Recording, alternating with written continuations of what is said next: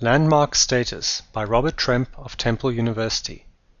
This study seeks to expose the virtual network connections of visual landmark buildings within Center City, Philadelphia through a process of NURB surface pulling and contouring, extracting the resultant information to display emergent patterns of tall building development.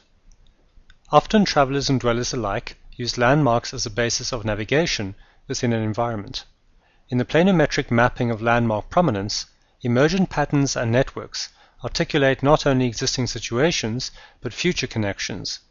This study seeks to expose the virtual network connections of visual landmark buildings within Center City, Philadelphia through a process of NURB surface pulling and contouring, extracting the resultant information to display the emergent patterns of tall building development, unlocking potentials in the locations of new tall buildings in such a way as to form a more cohesive network.